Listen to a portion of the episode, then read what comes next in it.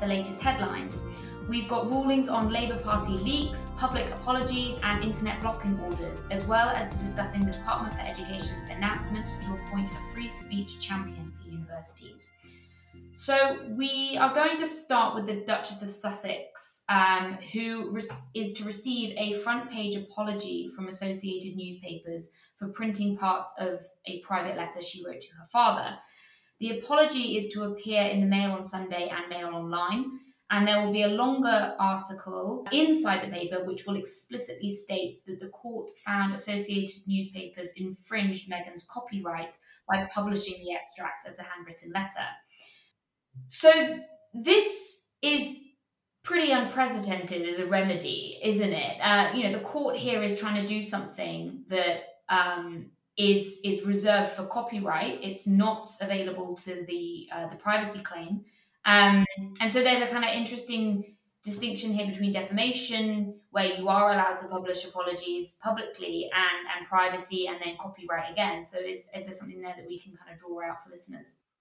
Yes. So um, this uh, the order to publish the apology relates solely to the uh, copyright uh, claim. As you say, Colette, this is not uh, a remedy that's available uh, as of right in the um, privacy context. Um, it is it is a remedy that uh, a defendant um, could take advantage of uh, themselves through choice.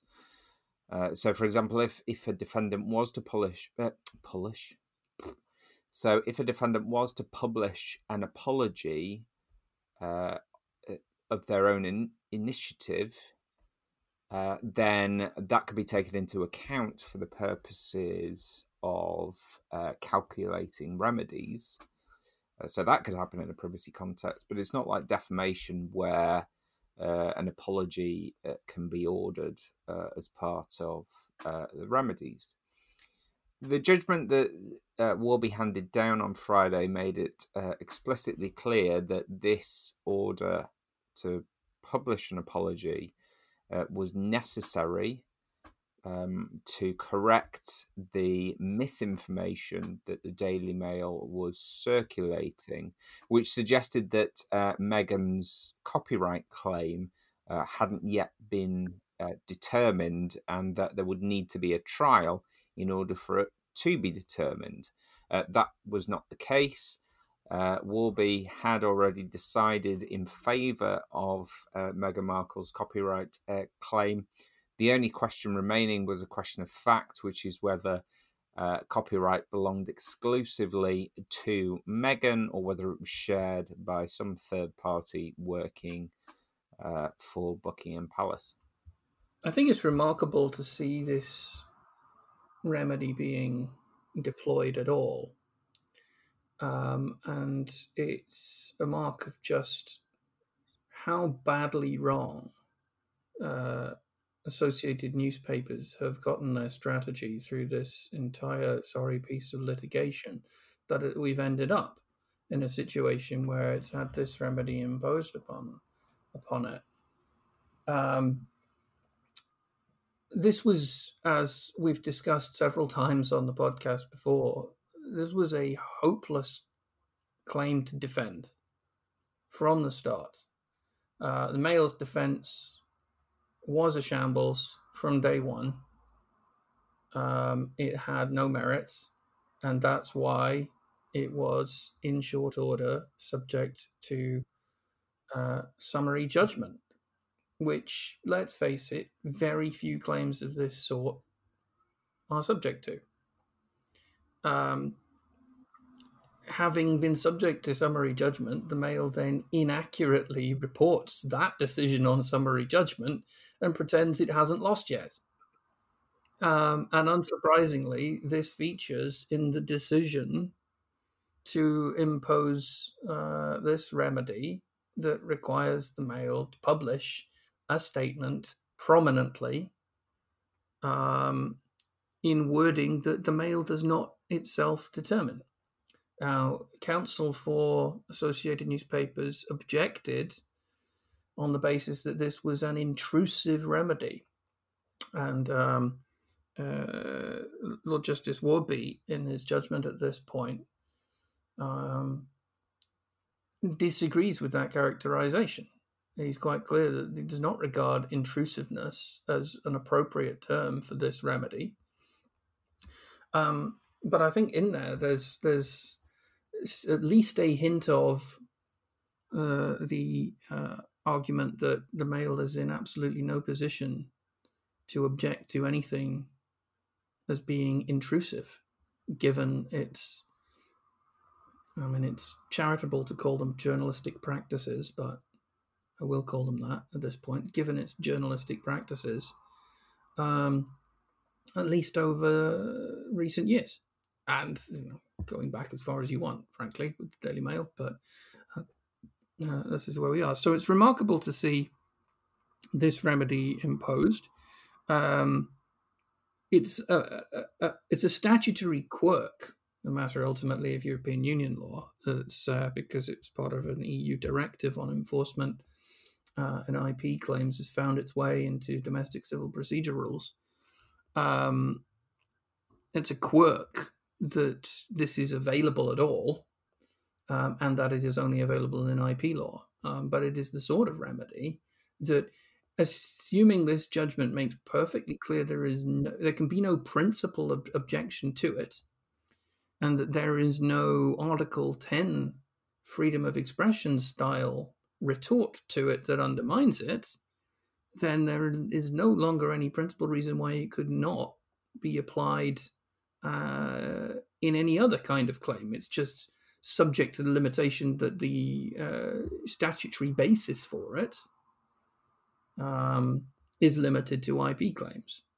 Um, but I'd be interested to see going forward, and I wouldn't expect it to happen in the near future, but if going forward, courts decide that this is the kind of remedy that the court could grant as uh, in part of injunctive relief at common law. The idea of uh, a, an injunction of mandamus uh, is not exactly new, and uh, could cover uh, an order to publish. Um, uh, so, yeah, it will it will be interesting to see over the next decade or so if this becomes another useful tool in the in the court's arsenal to use um, in, in, a wider range of cases. Mm.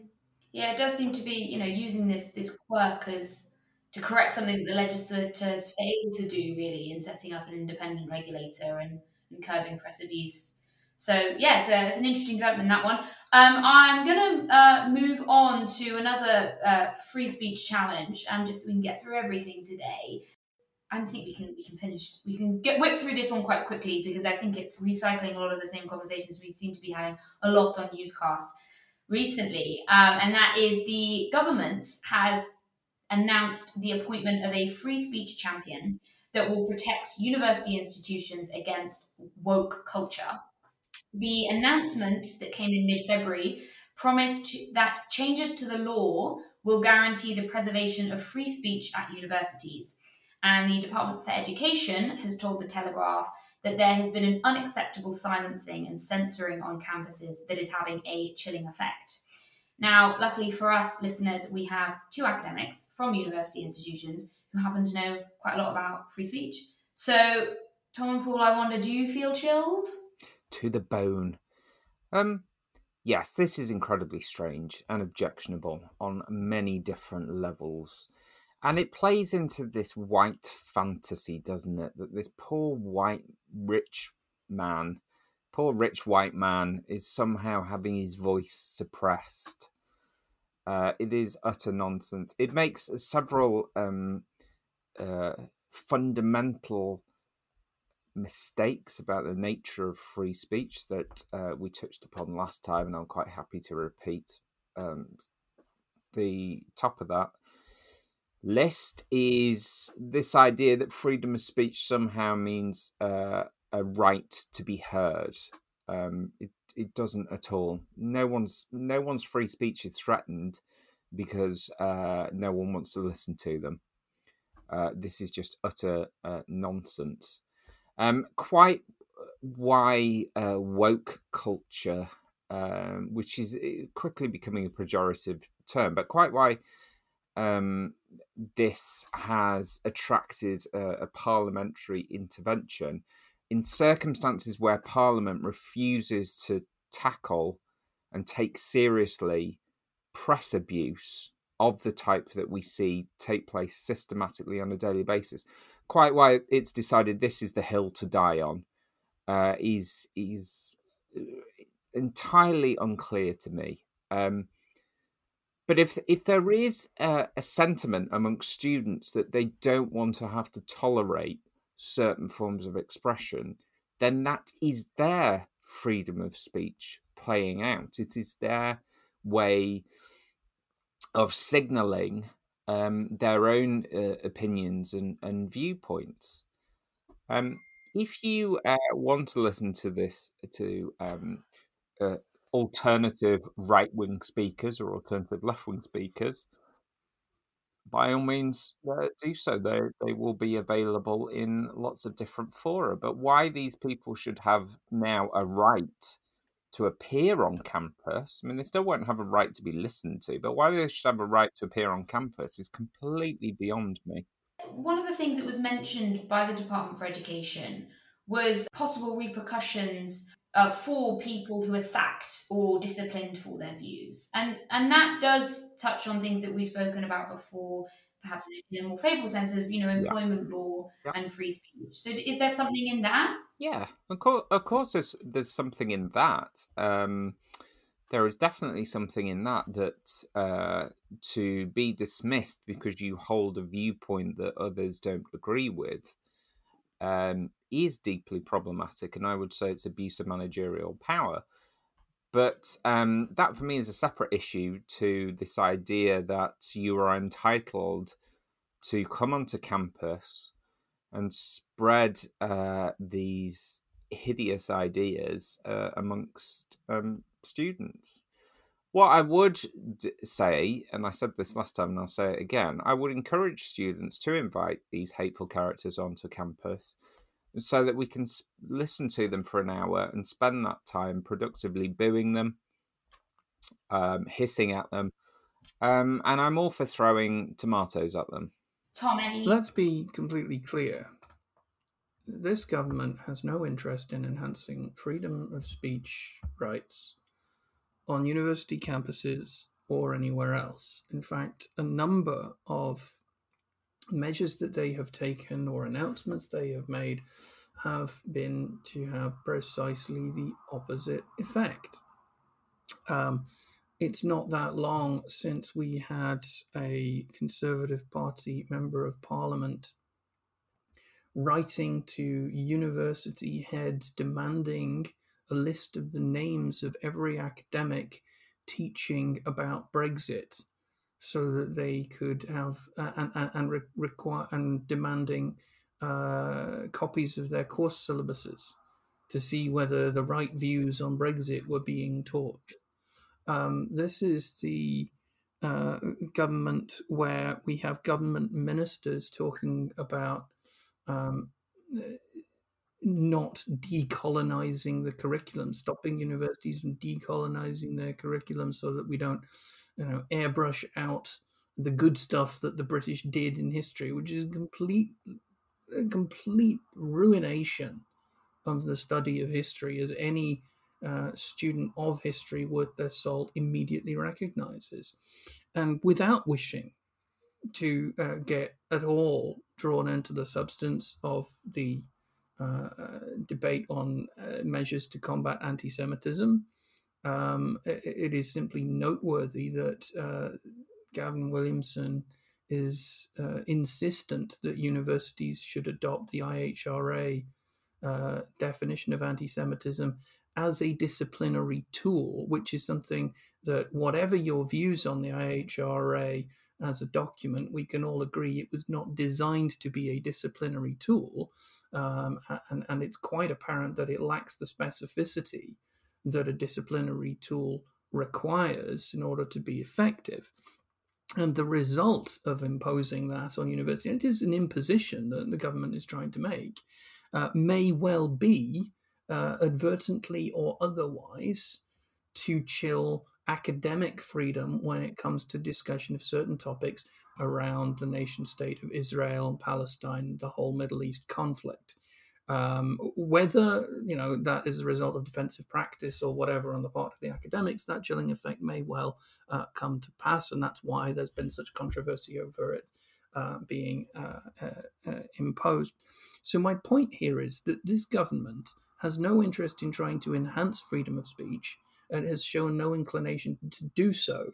Um, you know, we could go further. There would be plenty who would point out that one of the earliest things that this government did in terms of coronavirus restrictions has been to prevent uh, and make unlawful uh, demonstrations in streets of a political nature. Um, now, no doubt that there is a very genuine public health concern uh, that the government can pray in aid to defend that. But it will be interesting to see at what point along the government's timeline for re- relaxing restrictions, public protests become lawful again. Um, so, you know, the government doesn't have a good record on this. This is not about free speech. This is uh, about stoking a culture war. Uh, there are political motivations behind it. It's not a legal issue as such. Um, but it's relevant to us because we're academics. I don't think that anybody is being chilled uh, as a guest speaker on campus. I think those who are being chilled from speaking are the permanent academics on on campus who face chilling effects because of the government's actions in the areas that I've mentioned. Um, so I agree with every word that Paul has said on this on this matter. Um, yeah, this is uh, an unnecessary but disturbing move um, by the government. It is, I strongly suspect, part of a broader uh, political agenda and quite probably um, a bit of distraction because you know that nothing winds up uh, uh, those on the liberal left as uh, uh, measures like this, and nothing distracts those on the liberal left so much as uh, being wound up. I, I, I completely agree. I think um, what this also signals very clearly, uh, it signals that this government is losing this culture war, and that the establishment is scared. It's running scared, um, and that to me uh, says everything. The other thing to say, of course, is that um, I do. I am pleased to see that Gavin Williamson is heading this up because that, uh, if nothing else, is a cast iron guarantee that he won't be able to pull it off. So nothing will come from this. If we've learned anything from Gavin Williamson, it's that he's entirely incompetent. Well, that's a hopeful note to end that particular discussion on then.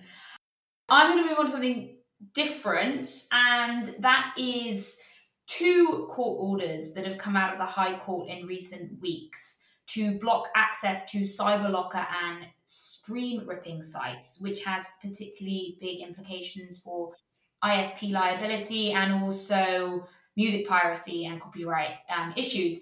So, CyberLockers, just briefly, they are um, online data storage providers that can be accessed globally uh, all over the internet and stream ripping are the processes that facilitates most piracy. Streamed audio is converted into permanent audio downloads, which can be stored for future consumption. So, two cases have just come through the uh, High Court Capitol Records and Young Turks against uh, BT and others. And um, in both these cases, the claimants are record companies who hold approximately 99% of legal sound recordings in the UK. The application was sought under the Copyrights Design and Patent Act against six of the largest ISPs in the UK to block access to nitroflare.com, which is a cyber locker and stream ripping service, uh, which the claimants alleged is used to infringe their copyrights. Mr. Justice Miles found that the operators of NitroFlare directly infringed the copyrights uh, by performing unauthorized acts of communication to the public, contrary to Section 20 of the Copyright Designs and Patent Act.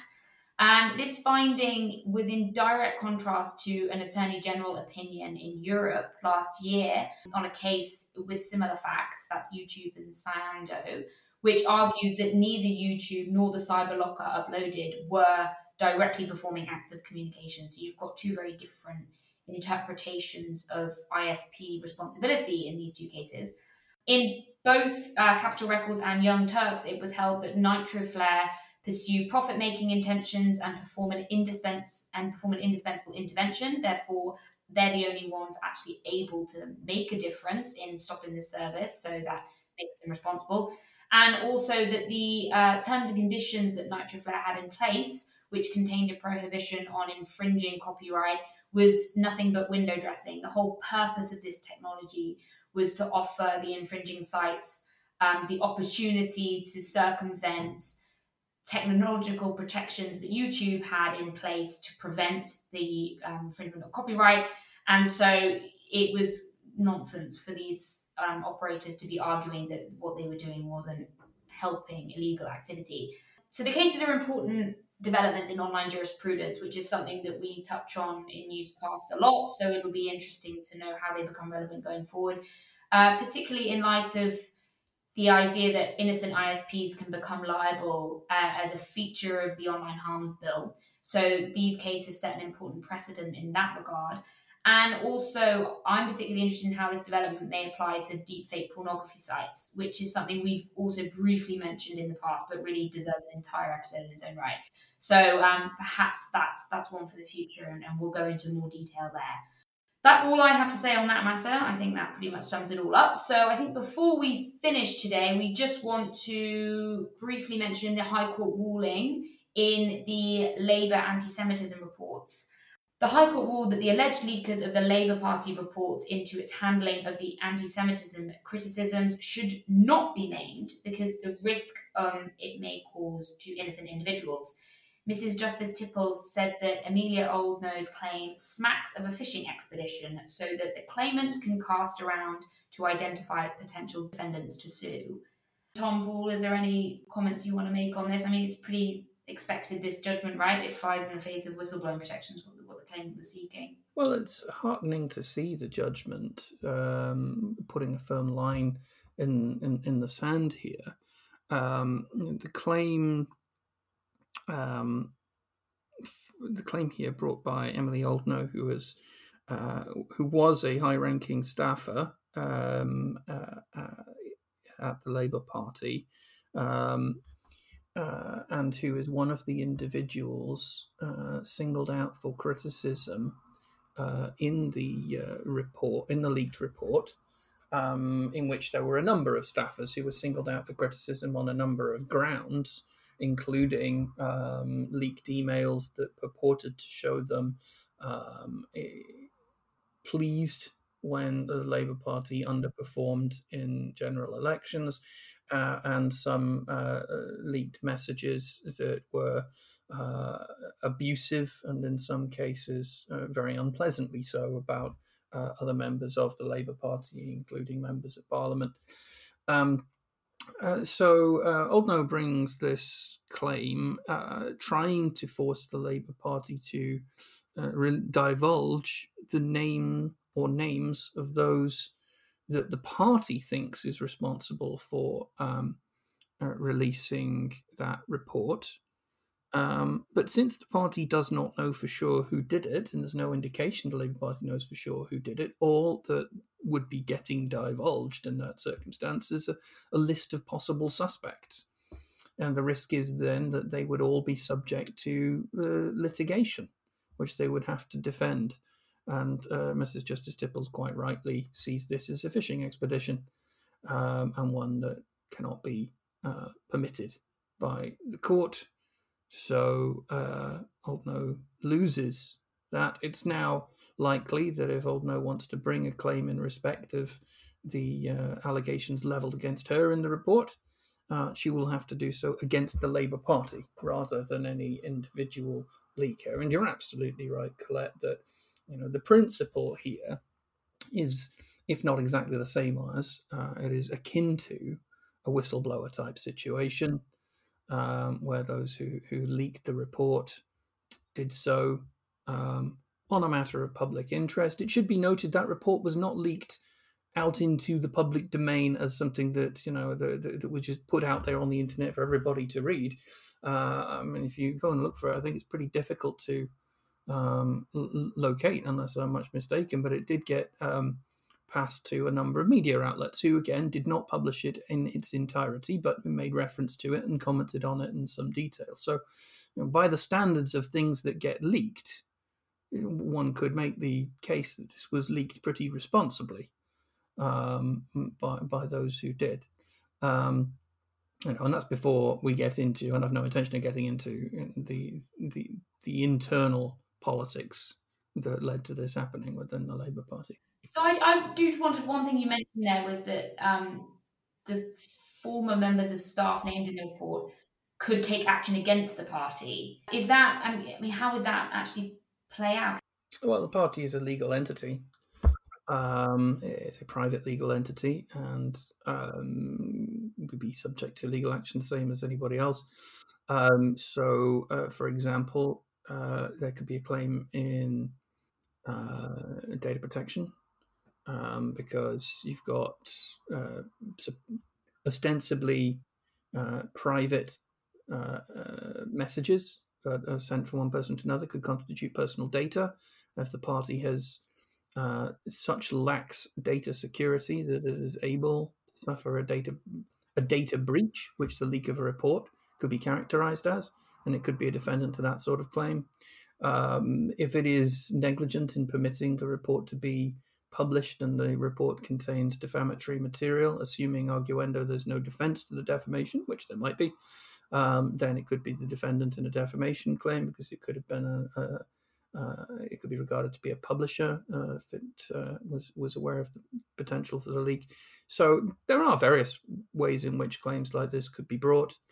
Um, uh, there's there's no problem bringing a claim against a party in, in theory, providing you can pin some degree of responsibility on them. Just have to make sure that you pin the appropriate level of responsibility on them for the type of claim that is brought. Um, but I do think it will make bringing the claim harder um, because you're going to have to show um, more of a connection, a causal connection between what the Labour Party did and the leaking of the report. Uh, you're going to have to show a higher degree of uh, of wrongful action on the part of the Labour Party in permitting the report to come out um, than than you would against individuals.